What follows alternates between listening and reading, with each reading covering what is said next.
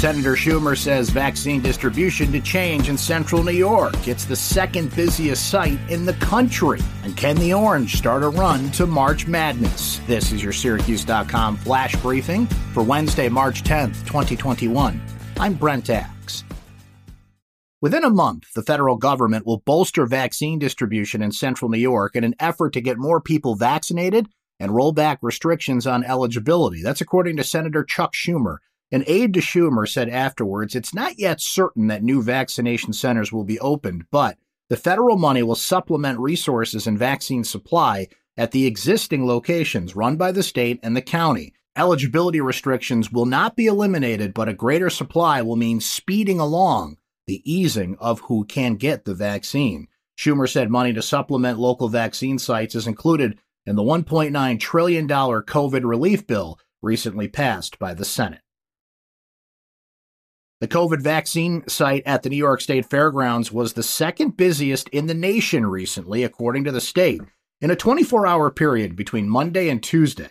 Just under 10,000 vaccines were administered and 8,874 doses were given during a 24 hour period Sunday and Monday.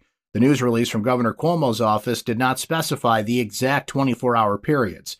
The busiest site in the nation was the Jacob Javits Convention Center in New York City. The governor's release did not give any specific figures for that site. In central New York, about 219,000 people have had at least one vaccine, and 104,000 are fully vaccinated. The central New York region consists of Cayuga, Cortland, Madison, Onondaga, and Oswego counties. The state has lowered the eligibility age for the vaccine from 65 to 60 and added some new groups of eligible employees, including front facing government and nonprofit workers. Selection Sunday for the 2021 NCAA men's basketball tournament is this weekend, and many Syracuse fans want to know where their team stands when it comes to making the 68 team field.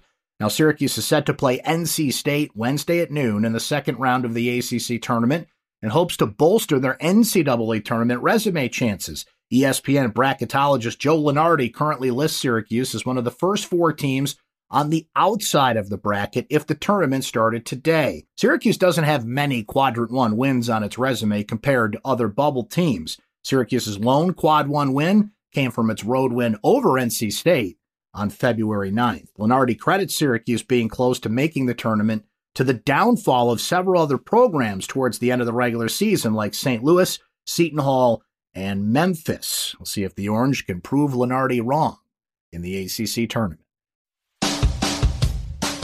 That's your Syracuse.com flash briefing for Wednesday, March 10th, 2021. I'm Brent Axe. Stay safe and enjoy the rest of your day.